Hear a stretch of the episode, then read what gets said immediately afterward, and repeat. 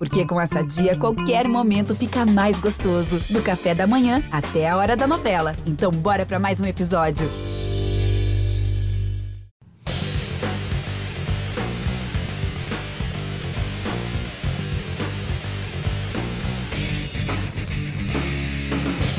Olá, salve, salve! Estamos chegando com mais uma edição do podcast A Mesa, a mesa redonda do GE. Comigo, André Rizek, com Paulo Vinícius Coelho e hoje um convidado especial, o Jorge Natan, emprestado aqui ao podcast A Mesa pela editoria de futebol internacional do GE, para a gente debater os campeões pela Europa e o que vem pela frente. Paulo Vinícius Coelho, tudo em paz com o amigo? Tudo certo. Vamos falar de futebol internacional e vamos começar com futebol regional, porque o Campeonato Brasileiro é paulista. Desde a sétima rodada de 2011, não tinha o trio de ferro nas três primeiras posições do Campeonato Brasileiro. Uh, aliás, o Corinthians lidera o campeonato há quatro rodadas. Quatro rodadas o time de Vitor Pereira na ponta da tabela em um campeonato brasileiro muito equilibrado que tem Corinthians 14 pontos em 7 jogos, Palmeiras 12 pontos, São Paulo 12 pontos, Atlético Mineiro 12 pontos, Botafogo quinto colocado 12 pontos, só para citar os times que com uma rodada já conseguem assumir a ponta. O Santos tem 11 pontos, Fluminense tem 11 pontos, o 11 é o Internacional, ele tem 10 pontos. Então, do primeiro ao 11 a diferença é de apenas 4 pontos. Jorge Natan, bem-vindo ao podcast A Mesa, tudo em paz? Fala Isaac, fala PVC, tudo certinho. Fim de semana movimentado, não só no futebol internacional, como também no Brasileirão aí, que está bem emocionante, quanto na Europa, né? Tudo estava se definindo nesse fim de semana. O Brasileirão ainda tem muita água para rolar. Seu coração bateu na hora do desespero ali pelo City ou pelo Liverpool, hein? Na decisão cardíaca do campeonato inglês, Natan? Confesso que eu estava torcendo para o Liverpool, eu gosto muito. Não que eu não goste do Guardiola, acho que ninguém né, não gosta do Guardiola, mas eu, eu sou muito fã do Klopp, estava torcendo para o Liverpool levar essa. E deu uma agonia, enquanto o City estava buscando a virada, o Liverpool não conseguia fazer o gol. E em nenhum segundo dessa última rodada, o Liverpool acabou sendo líder, né? Quando o Liverpool consegue a vitória, o City já tinha feito a virada, então acabou frustrando um pouquinho a galera que estava torcendo para o Liverpool, como eu. A gente tem no futebol inglês, PVC, dois times que se descolaram muito da turma, né? O City termina o campeonato com 93 pontos em 38 rodadas, o Liverpool com 92. O terceiro é o Chelsea, com 74. O Chelsea fez campanha de time campeão, 74 pontos. É que você tem duas equipes que são uma máquina de gols e, e de pontos, né? 93, 92.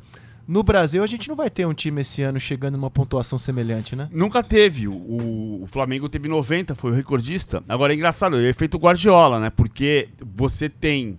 Primeiro, o Liverpool só, só liderou uma rodada do campeonato, só a sexta rodada. Foi o único momento que o Liverpool foi, foi líder. Como o Nathan falou, na, na última rodada, em nenhum momento ele chegou a ser líder, porque ele tomou 1 a 0 Quando fez 1 a 1 buscava o segundo gol para assumir a liderança momentânea e jogar pressão para o Manchester City. O Manchester City acabou virando o jogo antes do Salah fazer 2 a 1 e depois o Robertson fazer 3 a 1 para o Liverpool. Ah, o, o, efeito Guardiola que eu digo é o seguinte: quando o Guardiola começou a trajetória na Espanha, o, ele foi campeão em, em 2010 com 99 pontos e o Real Madrid, que fez 95, demitiu o Manuel Pellegrini, apesar de ter feito a maior pontuação da sua história. Aí ele foi campeão em 90. Como é que é? Foi a maior pontuação da história do Real, mesmo sendo vice-campeão. Isso. E, ele, e o Real Madrid demite o Manuel Pellegrini com a maior pontuação da história, porque, apesar dos 95 pontos, o Barcelona fez 99. Aí o Barça foi campeão com 98 em 2011 e em 2012, para ser campeão, o Real Madrid do Mourinho fez 100 pontos. Então, pelo efeito Guardiola, mas não com o Guardiola, a Liga Espanhola virou a Liga dos 100 pontos, que é agora a Liga Inglesa embora seja depois da pandemia a queda para esses 93, entre aspas, apenas. Porque em 2019, o 2018, o City foi campeão com 100 pontos.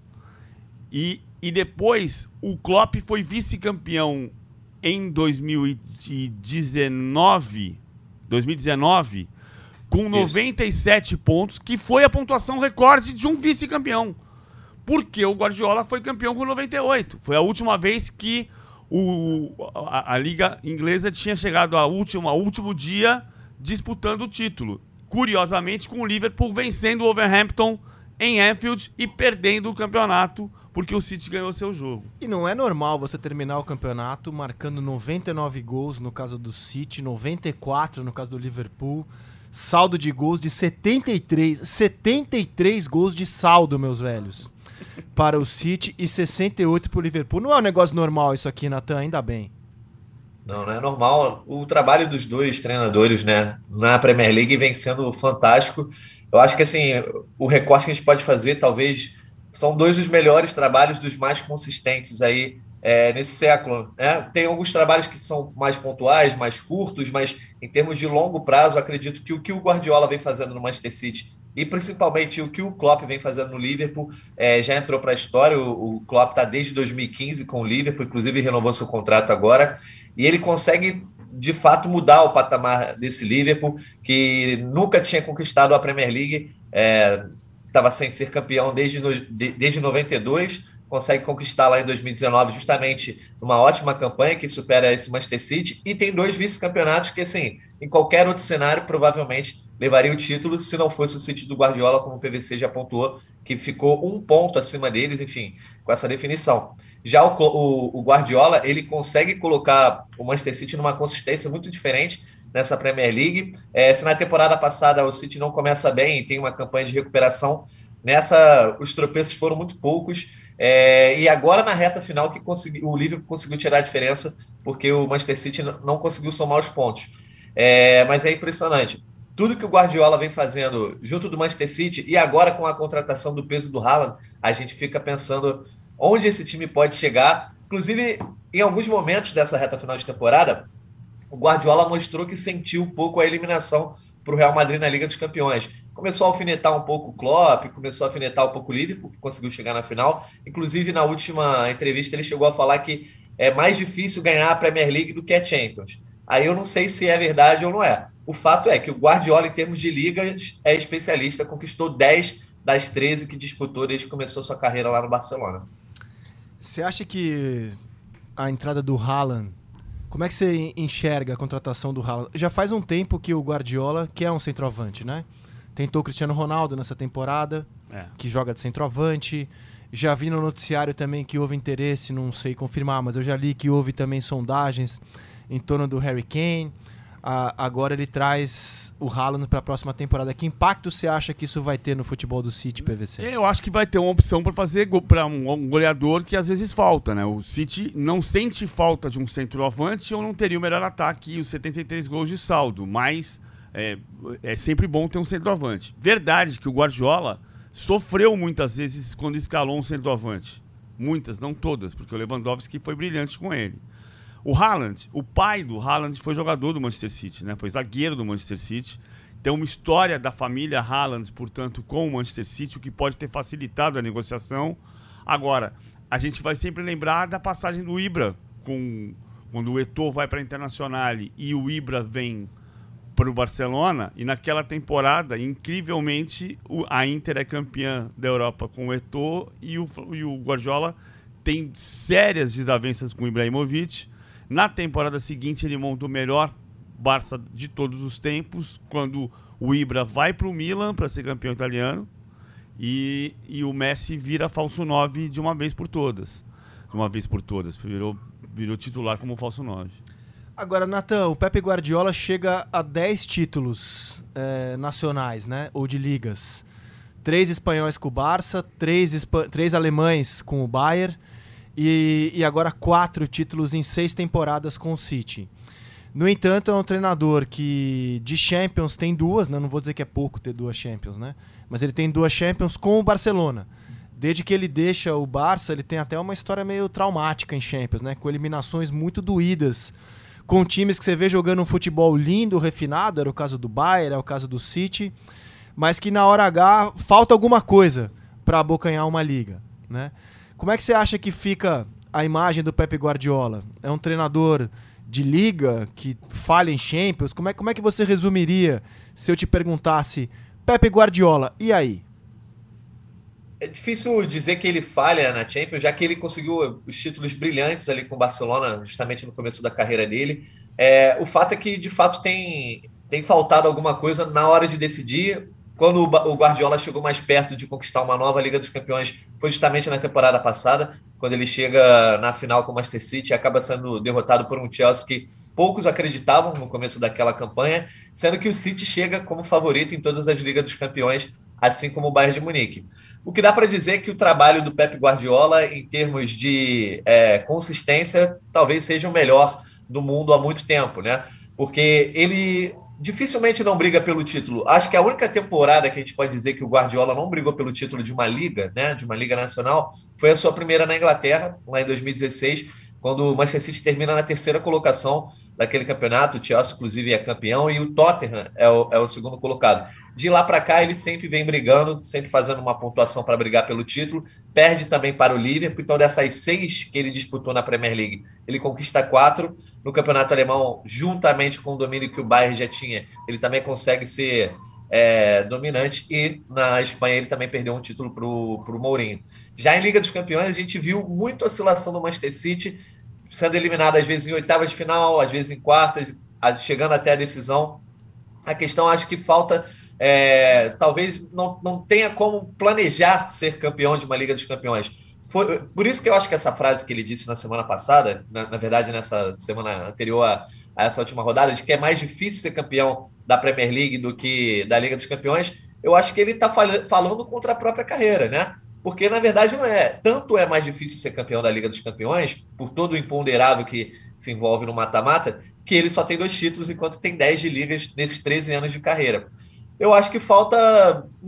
Talvez muita gente atribui as quedas do, do Guardiola, do Manchester City, a questão do overthinking, né? Essa expressão aí inglesa que é pensar demais, exagerar na, no planejamento, que ele sempre faz uma mudança de, é, ah, vou inventar aqui nesse jogo decisivo para evitar que eu seja eliminado e acaba sendo eliminado por isso. Aconteceu contra o Lyon naquela Super Champions de 2020. Eu acho que falta mesmo, de repente, saber furar a bola, saber jogar uma final. Não tem exatamente, acho, uma explicação para dar porque o Guardiola não conseguiu conquistar a Liga dos Campeões desde então. Por exemplo, o que aconteceu com o Manchester City diante do Real Madrid nessa, nessa semifinal. O próprio Guardiola fala ontem. Não tem explicação o que aconteceu com o City contra o Real Madrid, assim como não tem explicação com o que aconteceu ontem com o City conseguindo virar em cinco minutos diante do Aston Villa, um jogo que parecia perdido. Eu, eu muito... gosto de, eu gosto dessa, dessa questão trazida pelo Natan PVC que o campeonato por pontos corridos você planeja melhor.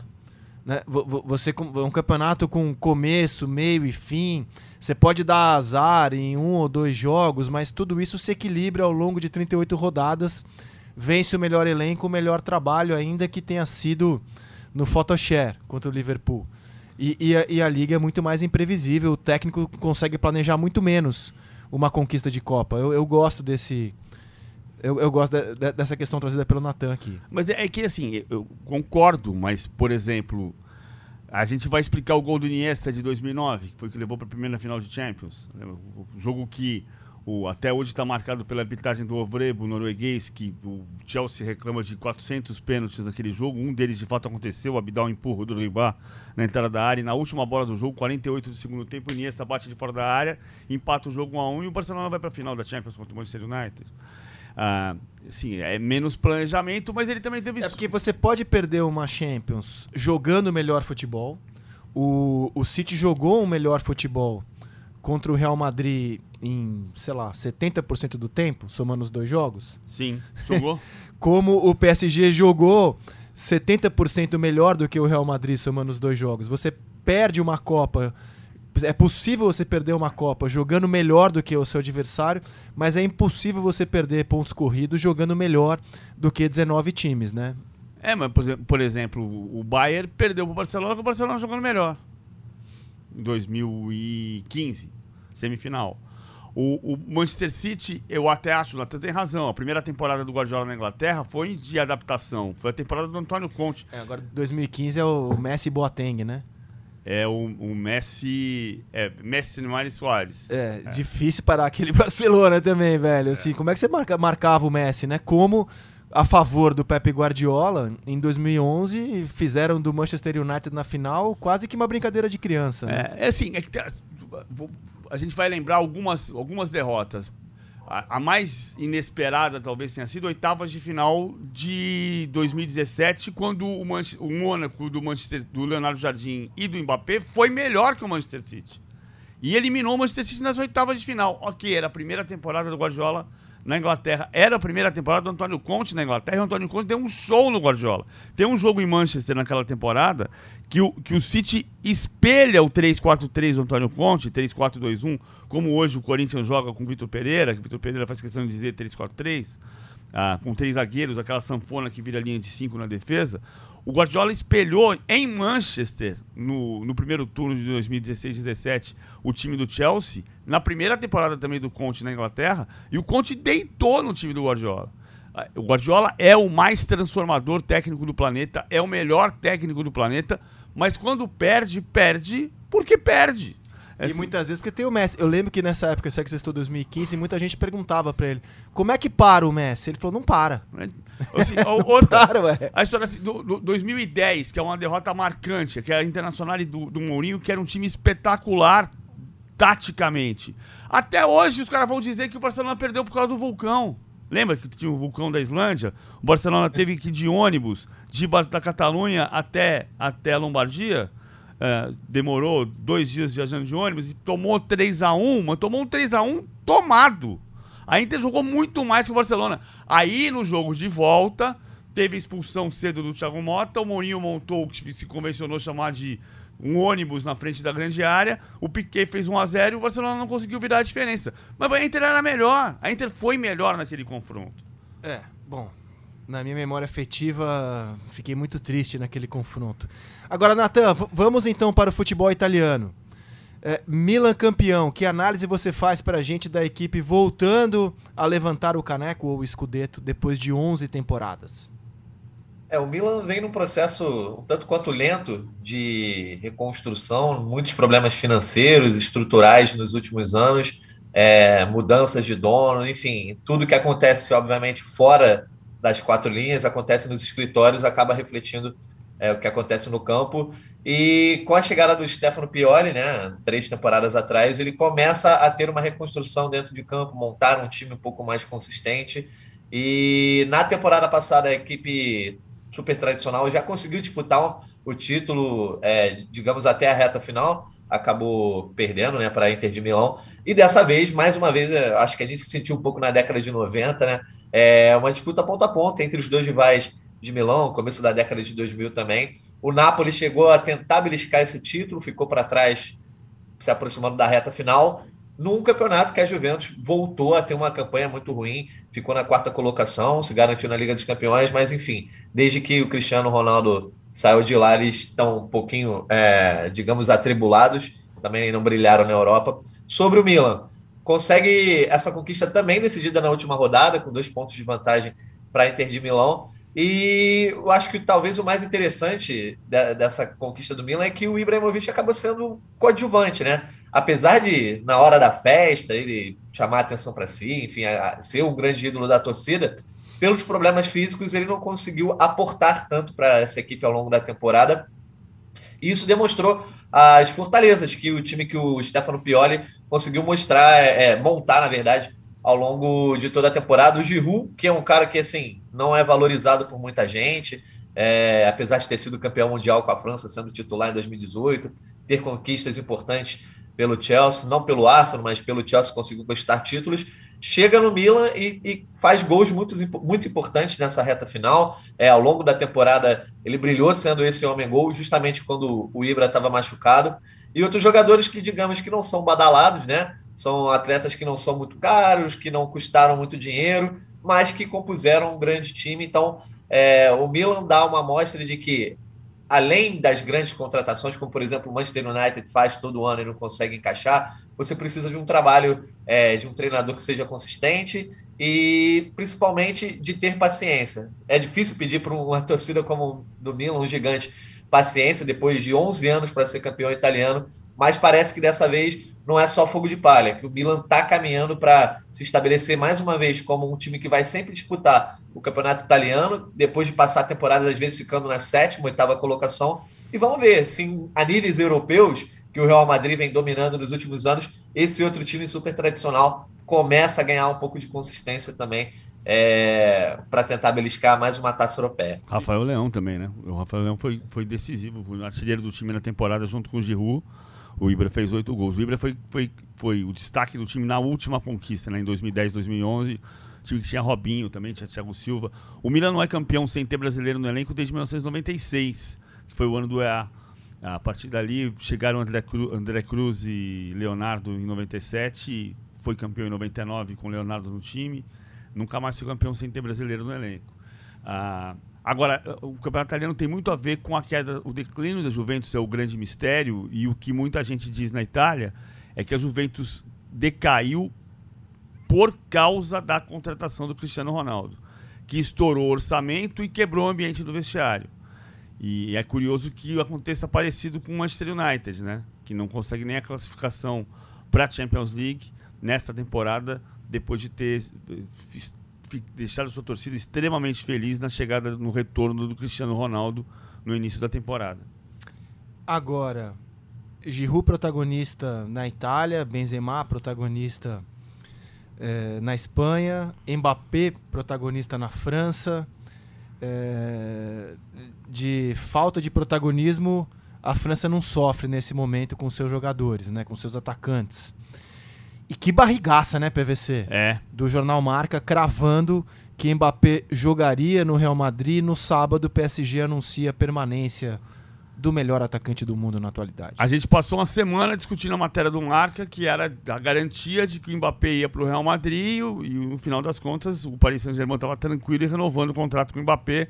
A torcida ficou furiosa, o Mbappé já deu declaração dizendo que vai torcer para o Real Madrid na final da Champions, que é para não, não criar um mal-estar na capital espanhola, mas já criou. Assim, e, e, é o direito dele, ué. Ele vai trabalhar onde ele quiser trabalhar, onde remunerem da maneira que ele entende que tem que ser remunerado. O, o Mbappé nasceu em Bondy, subúrbio norte de Paris, nasceu torcedor do Paris Saint-Germain e vai jogar no seu clube do coração. Não por ser o clube do seu coração, mas porque o bolso estará extremamente recheado justamente. É legal a conta, eu sempre lembro do Tiãozinho. O Tiãozinho era o era o faz tudo do Juca Kifuri, quando o Juca era diretor de Playboy e Placar. O Tiãozinho, quem tiver um pouco mais de idade vai lembrar de um programa que o Silvio Luiz tinha na TV Record, chamado Clube dos Esportistas. Era uma sala, tinha uma mesa de botão, as pessoas ficam na sala, as entrevistas acontecendo na sala, de repente tocava a campainha e entrava o Tiãozinho. O Tiãozinho falava, entrava e distribuía a revista Placar na segunda-feira à noite, porque a revista chegava na banca na terça. Eu lembro quando o Tiãozinho, o Ayrton Senna o, o, o, Ayrton Senna, vou tentar comentar o Tiãozinho comentando sem falar as bobagens que ele dizia. Tiãozinho dizia, o Ayrton Senna renovou o contrato com a McLaren em 91, ele dizia assim: Cara, você viu quanto, quanto o Senna vai ganhar? Se ele vai ganhar tanto por ano, se ele vai ganhar tanto por ano, quer dizer que ele vai ganhar X por mês. Se ele ganhar X por mês, ele ganha X por semana. Se ele ganhar X por semana, ele ganha X por hora. Quer dizer que ele ganha X por minuto. Quer dizer que quando eu acordei e fui no banheiro, ele já ganhou todo o meu salário. E, e, já marcou uns três gols durante o banheiro do, do Joãozinho também. É, Agora, é, a, a, Liga Espanhola sentiu muito, né, Natan? A Liga Espanhola tá prometendo denunciar regras de fair play financeiro. É o famoso. Diga lá, Tino. Sentiu a Liga Espanhola, hein?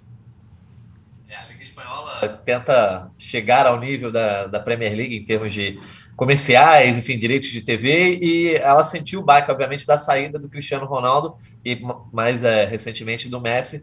E desde então se fala muito quem seriam os próximos astros, quem estaria é, chamando a atenção dos holofotes. E tem jogadores jovens interessantes na Liga Espanhola, o próprio Vinícius Júnior, o Barcelona com o Pedro, o Gavi, enfim, é, Ansu Fati, uma galera jovem também. Só que astros de peso que chamam os holofotes a expectativa era de que o Mbappé fosse para o Real Madrid e de que o Barcelona, caso tivesse algum, alguma, algum aporte financeiro interessante, contratasse alguém também é, de peso próximo. Então, quando o Mbappé deixa de ir para o Real Madrid, o Javier Tebas, que é o presidente da liga, inclusive também está ligado a, a, um dos projetos que foram especulados aqui na Liga Brasileira, né? Ele sente muito e é um cara um pouco polêmico, gosta de, de, de dar declarações fortes. E começa, é, obviamente, estar tá jogando para a galera, o, o que o PVC falou, é um direito do Mbappé, ele já tinha contrato com o seu empregador anterior, ele decidiu renovar, ele não estava livre de vínculo antes de agora do fim do mês, e o problema é que essa contratação do Real Madrid, pelo, é, do Mbappé pelo Real Madrid vinha sendo basicamente garantida pela imprensa espanhola há quase um ano e meio, né? principalmente pelo jornal Marca, um, um jornalista específico, garantindo que essa negociação teria êxito. É, o Real Madrid tenta, para evitar problemas, contratar o Mbappé na temporada passada. Ele faz três ou quatro ofertas e o Leonardo, diretor esportivo do PSG, que não será mais na próxima temporada, recusa todas essas ofertas, se mostra até incomodado pelos valores. E aí o Real assume a postura de que vamos esperar o Mbappé decidir o futuro dele. E quando tudo parecia que o Mbappé estava encaminhado para fechar com o Real Madrid, o próprio Mbappé fala na semana passada, já decidiu meu futuro, é porque ele esteve em Madrid duas semanas antes jantou com Florentino Pérez e, segundo marca, ele deu a sua palavra, teve um acordo verbal. Não, eu vou jogar no Real Madrid. Só que do outro lado, tem, além de todas as questões é, afetivas que o, o, o, PVC falou, tem a questão financeira do PSG. Tem um clube que é multimilionário e que é ligado ao Catar, onde o Mbappé vai jogar a Copa do Mundo esse ano. Tem todo um projeto quase que de clube, Estado envolvido. Então os caras abriram o cofre e falaram: o que, que você quer para ficar, Mbappé? E mudaram. Eu acho que talvez o, o, o Marca tenha errado de garantir que ele jogaria no Real Madrid, porque no futebol nada é, é, é, certo até estar no papel. E o que foi dito é que o Florentino Pérez falou: não vamos colocar nada no papel, vamos deixar o jogador à vontade, ele tem um acordo verbal. E bastou uma semana para a família do Mbappé convencê-lo a ficar, o seu staff também preferia que ele ficasse no PSG, e o PSG convencê-lo a ficar diante das altas cifras. É, ele ficou em dúvida, acabou decidindo ficar em Paris e frustrou bastante o Florentino Pérez, que vinha aguardando, eu acho que essa grande contratação galáctica dos últimos anos. Se você parar para analisar, o Real Madrid não trouxe nenhuma contratação absurda nos últimos anos, trouxe muitos jovens jogadores. O Mbappé ia preencher essa lacuna histórica do Real Madrid. Agora, sinceramente, não sei quem será o próximo alvo. O, ele vai ganhar 980 reais, 980 reais por minuto. Quantos minutos você leva para escovar os dentes? Ah, cara, vou ficar impactado agora com essa informação. Vou escovar bem lentamente, cara, para valer bastante a grana, cara, agora. Se você, se você escovar os dentes em 5 minutos, você já ganhou quatro salários mínimos. Que beleza. Cara, agora sim, o, o Real trouxe o azar, né? Que foi um destaque muito grande da última Copa e foi um é. fracasso no Real Madrid. É, a ver como o time vai ao mercado, estou muito curioso. Porque também não consigo enxergar grandes astros, né? Contratações impactantes, midiáticas. Acho que dá para reforçar bem o time. Fala-se do Rudiger, que seria uma contratação espetacular para a zaga. Mas assim, não consigo enxergar um nome galáctico. Mas dá para brincar bem com esse dinheiro no mercado aí, reforçando o time ainda, então, que vai jogar a final da Champions sábado. Mas é muito curioso, assim, tudo bem, vamos voltar. O Real Madrid tem uma história galáctica a partir de 2000, no projeto Florentino Pérez, que era Figo, primeiro melhor do mundo, contratado em 2000, e Zidane contratado em 2001. Zidane foi o jogador mais caro do, do planeta durante 7, 8 anos, custando 66 milhões, 75 milhões de euros na época. Ah, o Real Madrid tinha sido campeão da Europa em 98, quebrando um, um jejum de 32 anos, com um time que já era muito forte, com Suker, com Mijatovic, com Raul, com Roberto Carlos, e depois foi campeão em 2002 sem Ronaldo. Ronaldo veio na sequência, Ronaldo estreou em outubro de 2002 e foi campeão do mundo, mas não foi campeão da Champions. Aquela Champions ele tinha César no gol, Cacilhas, Michel Salgado, uh, Caran, uh, uh, Hierro, Uh, Roberto Carlos na, na, na, lateral esquerda, Figo, Maquelele, Zidane, Solari, Raul e Morientes. Tinha Figo e Zidane, os dois jogadores mais caros do mundo. 2002, o Real Madrid ganhou 98, 2000, 2002 a Champions. Com os Galácticos. E continuou ficando mais galáctico com Beckham, com Ronaldo, com Michael Owen nos anos seguintes. E começou a perder para um Barcelona que contratou Ronaldinho Gaúcho sem ter esse peso todo que contratou Eto'o, que tinha passado pelo Real Madrid e tinha feito sucesso no Mallorca, e o Barcelona de Ronaldinho e Eto'o virou dominante na Espanha, em contraponto ao, ao Real Madrid Galáctico. E na verdade o que está acontecendo hoje é o contrário. O Barcelona virou um time de contratações é, incríveis ali, Soares, Neymar. Hoje em dia ele está quebrado, então não tem contratações do mesmo impacto. É, é evidente que o caminho do Barcelona precisa ser voltar as revelações, então está lançando o Gavi, está lançando o Pedri, uh, recuperando o Ferran Torres, jogadores formados nas canteiras. E o Real Madrid é, Sim, ele não é um galáctico. O, o, o craque do Real Madrid hoje é o Benzema, que era coadjuvante do Cristiano Ronaldo. E o segundo é o Vinícius Júnior, que é o jogador comprado na base do Flamengo. E, e tá dando certo. Quer dizer, tá dando certo no sentido de conquistar a Espanha. Ele precisa voltar a conquistar a Europa, coisa que ele perdeu quando saíram Zidane e Cristiano Ronaldo. Mas eu acho que é uma questão que vai além do jogo, né? É, é, tem a ver justamente quando o Real Madrid bebe da fonte dos Galácticos, que, se você pensar esportivamente falando, não foi um sucesso estrondoso. Exatamente. Mas é um sucesso de marketing estrondoso, né? E, e, e acredito que eles tenham visto no Mbappé esse potencial. É, por exemplo, é, já trouxe essa informação no Seleção algumas vezes. O Messi, esportivamente falando, teve a pior temporada da vida dele, agora com a camisa do PSG. Mas o PSG trata o caso Messi como um sucesso, porque o Messi vende camisa, o Messi é um jogador de pouquíssima rejeição, amado no mundo inteiro. Então ele leva coraçõezinhos com a camisa do PSG para o mundo inteiro. É, é, um projeto de marketing hoje, até mais do que esportivo, o Messi no PSG. Acho que o Real Madrid está buscando esse nome de impacto, né? O nome que, no caso do Mbappé, a, a, alia as duas coisas. Eu, eu, acho que as duas coisas podem se aliar, eu concordo. Claro que podem se aliar. Agora, não existe marketing como vencer. Não existe marketing como ser campeão. Sim. É, sim. Gente, é, Por exemplo, gente... um, é, não, não quero indicar nenhum reforço para o Real Madrid, mas um nome assim que seria estrondoso é o do Salah, né? Sim. Que tem dado pistas de que pode deixar o Liverpool no futuro breve e seria um jogador que colocaria o Real Madrid no mercado é, asiático, africano, muito forte, né? É, é, é, cruza as fronteiras da Europa, né? O Salah com a camisa do Real Madrid, né? Não sei se eu estou viajando aqui, mas ah, seria uma contratação também de, de impacto ali. Hum.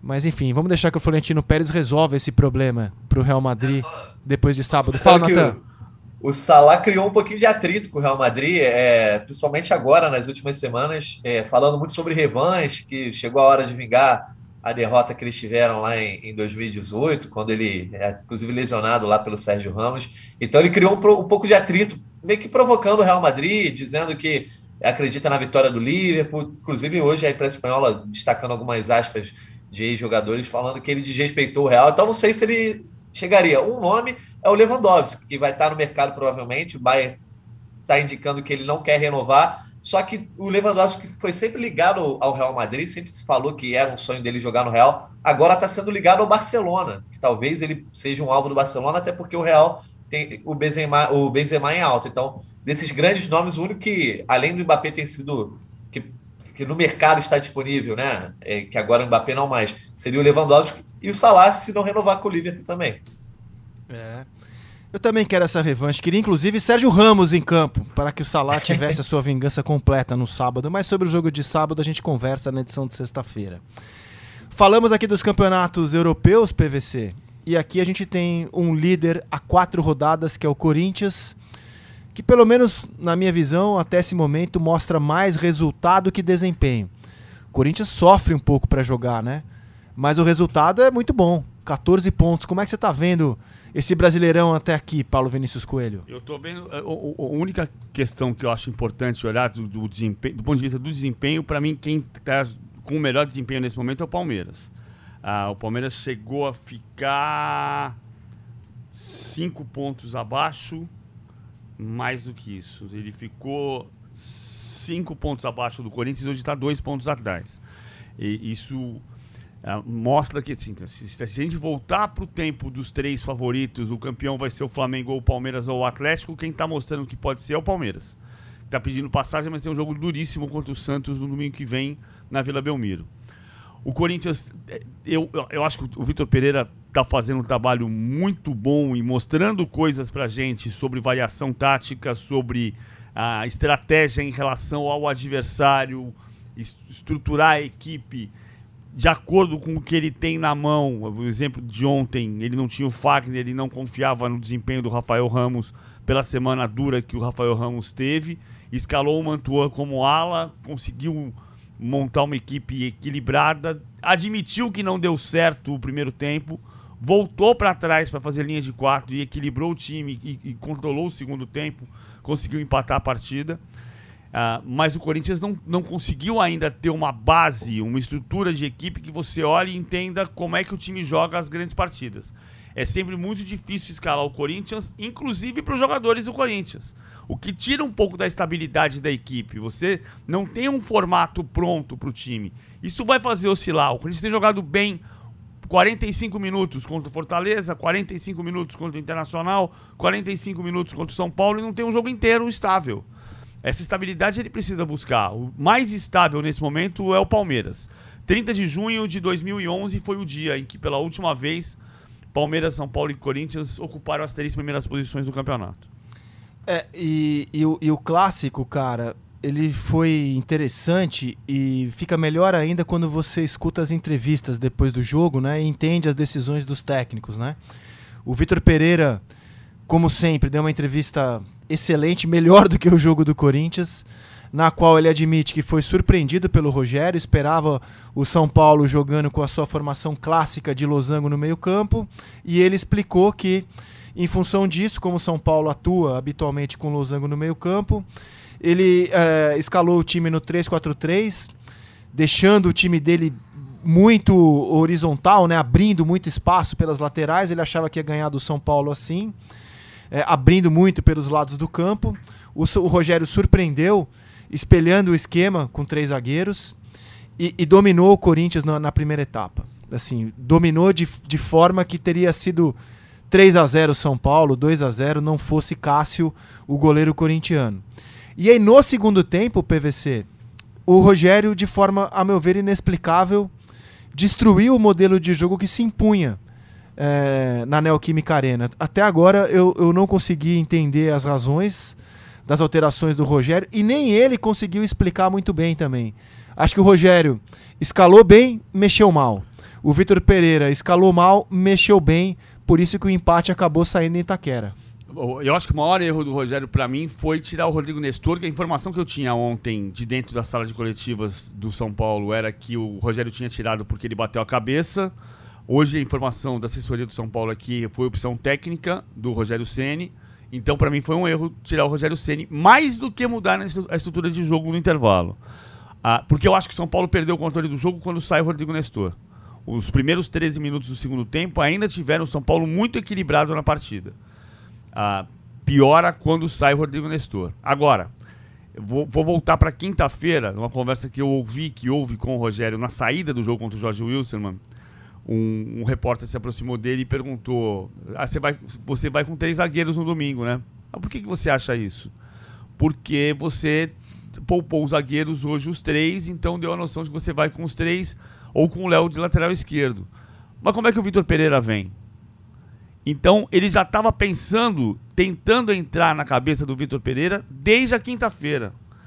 E eu vou transpor esse, esse raciocínio para o intervalo do jogo. O São Paulo demorou muito para voltar para o intervalo. Ah, mas ele só ia saber se o Corinthians ia alterar ou se não ia alterar na subida do Corinthians. O Corinthians subiu.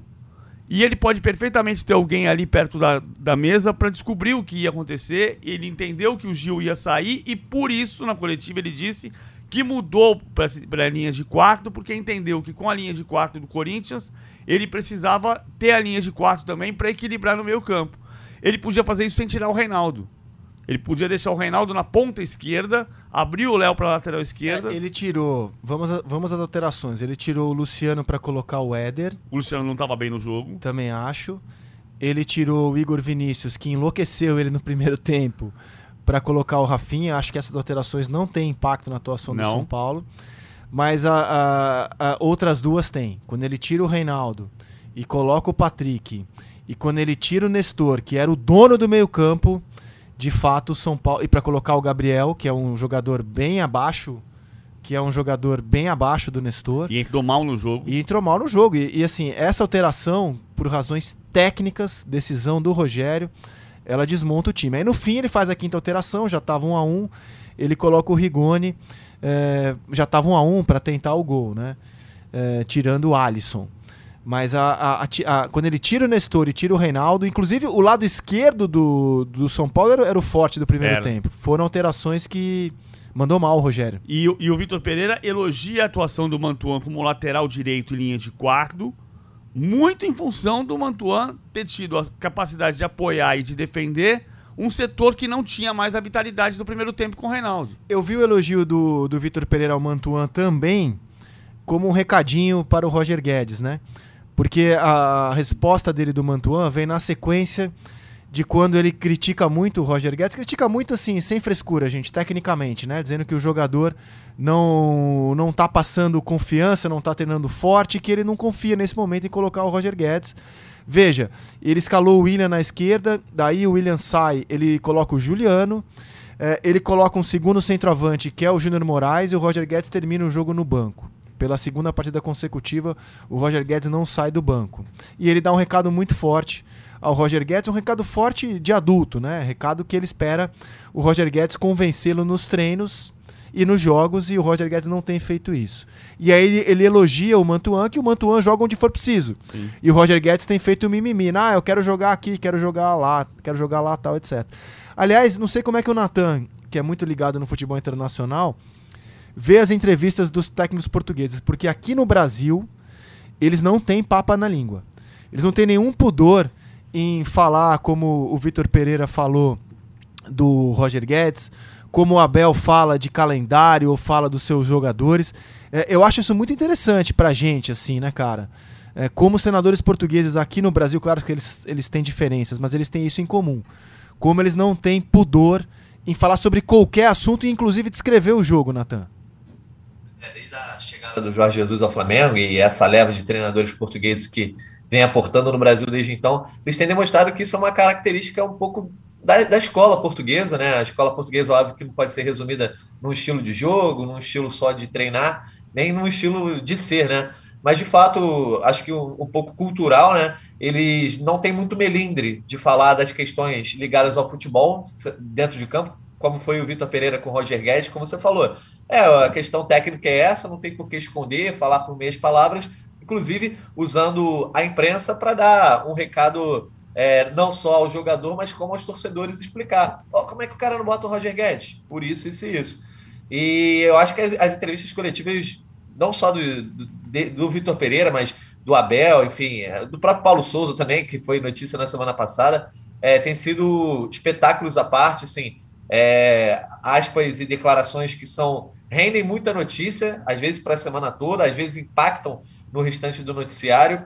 E o que eu também destacando a parte dos treinadores, o que eu estou achando desse Campeonato Brasileiro, assim, é, esse confronto de ontem entre o Rogério Senna e o Vitor Pereira, eu acho que é simbólico para demonstrar como esse Campeonato Brasileiro pode ser decidido muito pelas decisões dos treinadores, né? É, os confrontos que geralmente eram entre os grandes jogadores nos últimos anos, eu acho que no Campeonato Brasileiro, nas últimas temporadas esse ano principalmente, vai ser um Campeonato Brasileiro de confronto de grandes treinadores, confrontos de ideias, essa coisa de quem mexeu melhor, quem leu o jogo melhor, quem entrou na mente do outro durante a semana. É, a presença de treinadores de fora com outras ideias, eu acho que está oxigenando esse campeonato e vai gerar uma briga, eu acho que pode ir até o final. Então, todo grande jogo entre essas equipes que estão na parte de cima da tabela, é, não só dos treinadores estrangeiros, como é o caso do Rogério Senna, mas que tem grande qualidade tática para colocar em campo, eu acho que vai ser o grande mote desse Campeonato Brasileiro. Esses confrontos mais táticos, esses confrontos do campo das ideias,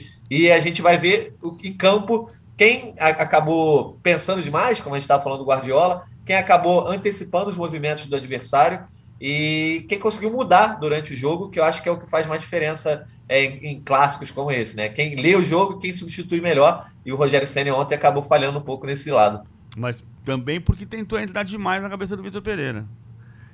Ou pelo menos é o meu, meu raciocínio pela demora dele voltar. Não, é, é, é, um, é, um, é um ótimo ponto, cara. De fato, o, o, Corinthians entrou mais cedo do que o São Paulo. O São Paulo demorou a entrar. Demorou de muito. fato, é um bom ponto. A minha, a, a minha impressão é que ele estava desde quinta-feira tentando entrar na cabeça do Vitor Pereira. Ele se convenceu que o Corinthians ia com três zagueiros e foi com três zagueiros. Havia informação na sexta-feira de que ele podia jogar com três zagueiros e o Vitor Pereira não teve essa informação. Tanto que ele fala, achei que ele vinha no Los Angeles. Você, ao longo da semana, inclusive, foi a única pessoa que eu vi. Você projetou o São Paulo com três zagueiros. Você achava que havia pistas indicando o São Paulo com três zagueiros. O Vitor Pereira não pegou as mesmas pistas, PVC. É, ele, ele tava treinando com três zagueiros. é, a gente falou a escalação possível do São Paulo, deixando claro que gente- ninguém tinha como cravar a escalação do São Paulo. A gente só errou o Wellington na, na, na escalação na sexta-feira no Seleção. Ah, então o Vitor Pereira podia ter conseguido entrar na cabeça do Rogério um pouco antes também, pelas informações que estavam disponíveis. Não conseguiu. Acho que o Rogério quis entrar demais na cabeça do Vitor Pereira. Porque assim, já entrou, o time tá funcionando. Volta e vê o time jogar. Quando você volta e vê o time jogar, você vai entender se você, se as alterações dele atrapalharam tanto o teu time. Muda com 7 minutos, 8 minutos, 5 minutos. Pode mudar com 3 minutos, mas você vai ver entender. O Reinaldo podia dar mais calor no, no Mantuan. Embora eu ache que a grande mudança foi a saída do Rodrigo Nestor, que era dono do meio campo. É, também acho. E, e assim, eu, eu, eu diria o seguinte: o, o jogo foi empate, o São Paulo teve chances mais claras de vencer o jogo do que o Corinthians. Mas eu, eu vou acabar elogiando um pouco mais o Vitor Pereira do que o Rogério, porque ele, diante de um cenário que era muito ruim para o time dele, conseguiu no decorrer do jogo é, ler o que estava acontecendo, mexer no time e buscar o empate que parecia improvável. Né? Então eu acho que o Vitor Pereira sai fortalecido do jogo. Agora, sigo achando muito curioso o trabalho dele no sentido de que ele tem mais resultado que desempenho. Aliás, em resultado ele tá bem. O time dele só depende de uma vitória em casa contra o Always Red para avançar na Libertadores, pode até ser em segundo, que não é bom negócio, mas beleza. Tá vivo na Copa do Brasil, é o líder do Brasileiro. O time, o time faz força para jogar. O futebol do Corinthians não flui. Mas a gente vê o técnico a cada jogo mostrar um repertório tático muito interessante, lê muito bem a partida. O time está sempre organizado, embora não brilhe, está sempre organizado. Você entende claramente o que está acontecendo no campo. Tá faltando o desempenho dele. É, se chegar o desempenho, vai ser uma maravilha, mas é, é, um, é um técnico até aqui de ideias muito interessantes e de um desempenho. E, e em clássico, né, cara? É curioso, porque ele é um treinador que não ganhou nenhum clássico. Né? Ele perdeu dois jogos do São Paulo, perdeu dois do Palmeiras, empatou agora. E ele não sai chamuscado, cara. Assim, tem algo ali é, na fiel, na crítica, ele não sai chamuscado. Eu acho que por causa disso, a gente tá vendo a fidelidade dele às ideias, a tentativa dele acertar. Ele é explícito nas coletivas, ele explica quando ele errou. Ele explica o que ele tentou fazer e o que não deu certo. Ontem eu fiz uma pesquisa trabalhosa. O, o Corinthians nunca perdeu seis clássicos seguidos. Só que para você saber disso, você tem que contar até 1930, né? O, o, Corinthians perdeu cinco clássicos seguidos, o meu timão publicou isso quando perdeu o quinto, em 59. Desde 1959, o Corinthians não perdia cinco clássicos seguidos. Então eu voltei de 59 até 1930. Um técnico só no, na história do Corinthians perdeu cinco clássicos seguidos, Silvio, Silvio Pirillo, em 59. O Vitor Pereira bateu na trave ontem, né? Porque foi empatar o jogo faltando oito minutos para acabar. Por, ia se tornar o segundo técnico da história do Corinthians a perder cinco clássicos seguidos. Não ganhou clássico ainda, são quatro empates dele. O, a outra derrota é com o Silvinho e o empate de ontem. Ah, agora o Corinthians continua sem perder para o São Paulo em Itaquera. São 16 clássicos. E, e, continua vivo na tese de que nunca perdeu seis clássicos consecutivos. Mas está faltando um, ganhar um clássico. 25 de junho é o próximo contra o Santos em Itaquera. É. Por outro lado, a gente teve nessa rodada Palmeiras vencendo, é, Flamengo vencendo, o Galo ganhou pela Copa do Brasil, está no G4. Como é que você está vendo o desempenho dos, dos times que eram candidatos ao título quando começou o campeonato? Para mim, seguem sendo, Natan, o Palmeiras, o Galo e o Flamengo. É, o Palmeiras, de um começo um tanto quanto irregular, muita gente já queria tirar o Palmeiras da briga pelo Brasileirão, né? Falando, ah, o Abel Ferreira, mais uma vez, não vai conseguir disputar a liga. É, a gente já viu que esse Brasileirão, de repente, é, em termos de distribuição de pontos, vai ser aquele tiroteio. Então, o Palmeiras eu acho que está muito na briga. É, a gente tem que ver com o avanço da, das fases da Copa Libertadores, que o Abel é bicampeão, o Palmeiras é bicampeão. Se ele vai também conseguir dosar o time, é, nesse sentido, como ele não conseguiu nas últimas temporadas. E já o Galo, é, às vezes os torcedores do Flamengo, do Palmeiras, né, principalmente do Flamengo, criticam muito o que está acontecendo aqui e olham para o Galo, lá, o timão do Galo, mas o torcedor do Galo também não está tão satisfeito com o Turco Mohamed, né? Acredito que o time tenha tido uma pequena queda. Mas desses três, né, que todo brasileirão começa, pelo menos nos últimos três anos aí, começam como favoritos, eu acho que o único que está deixando de fato a desejar é, nesse começo de temporada na Liga é o Flamengo do Paulo Souza. Não vou nem entrar na questão do desempenho, e sim na questão do resultado. Você estava falando do Vitor Pereira. É, eu acho que nesse começo de Brasileirão, ainda mais em um começo de trabalho como é o do Vitor Pereira, talvez agora seja mais importante ter resultado, somar pontos para se manter na briga, do que já buscar um desempenho fantástico, enfim, jogar por música.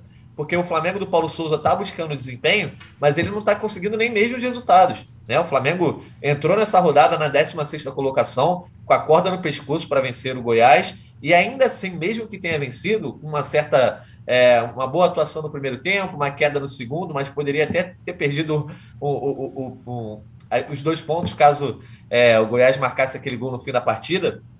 O Flamengo ainda continua com a corda no pescoço. Eu, por exemplo, não consigo imaginar, caso o Flamengo não vença o Fluminense, que não exista uma nova crise, é, até técnica mesmo, envolvendo a equipe do Paulo Souza. Então, se o Flamengo vence o Fluminense, consegue vencer o Clássico no próximo domingo, aí eu acho que o Flamengo começa a se recolocar mais onde ele deveria estar, justamente por esses prognósticos no começo da temporada, com o elenco que tem, com o investimento que tem, e se aproximar também justamente de Galo e Palmeiras.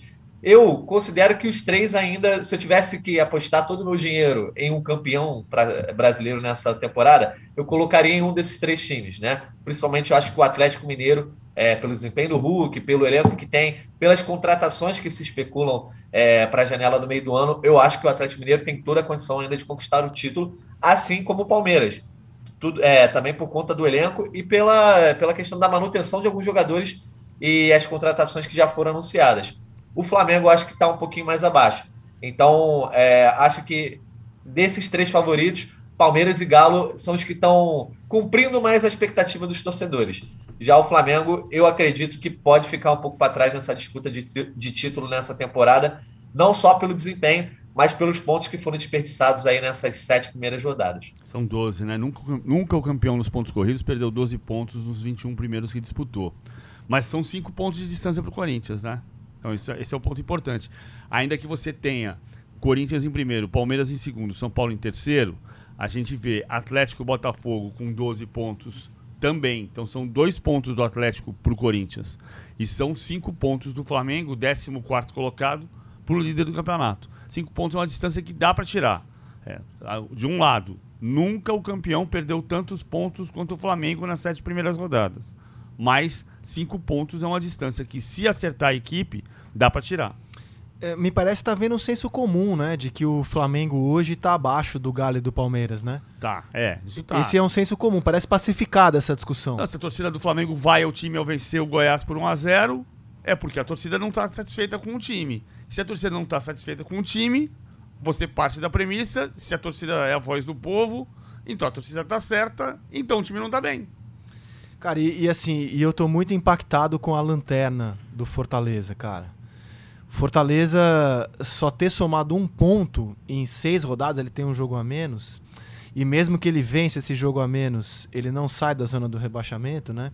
Porque o primeiro time fora da zona é o Cuiabá com oito eu acho que é a classificação mais mentirosa de todos os tempos dos pontos corridos no Brasil. A melhor a coletiva do Voivoda foi boa também. Eu não. Por que, que ele falou? Ele falou assim: se você me dá garantia que se eu jogar mal, ah, eu ganho, sim. então eu posso jogar mal. Cara, ele dominou o Corinthians em Itaquera, absurdamente, perdeu. Dominou o, o Fluminense agora, perdeu. Como eu. É, é, aliás, são dois opostos, né? O Corinthians tem muito resultado, pouco desempenho, e o Lanterna Fortaleza tem pouco resultado e muito desempenho. É, eu acredito muito que isso vai ser diluído ao longo de 38 rodadas, que isso vai se equilibrar e o Fortaleza vai sair daí, porque o time joga um futebol bem interessante, não é o futebol de lanterna, isso aí é uma mentira essa colocação do Fortaleza. O time nesse ano já tem um título invicto da Copa do Nordeste, um título invicto do estadual e faz uma fase de grupos da Libertadores na qual ele conseguiu ser para mim superior taticamente até o Marcelo Galhardo no jogo em casa, que empatou 1 a 1 com o River Plate.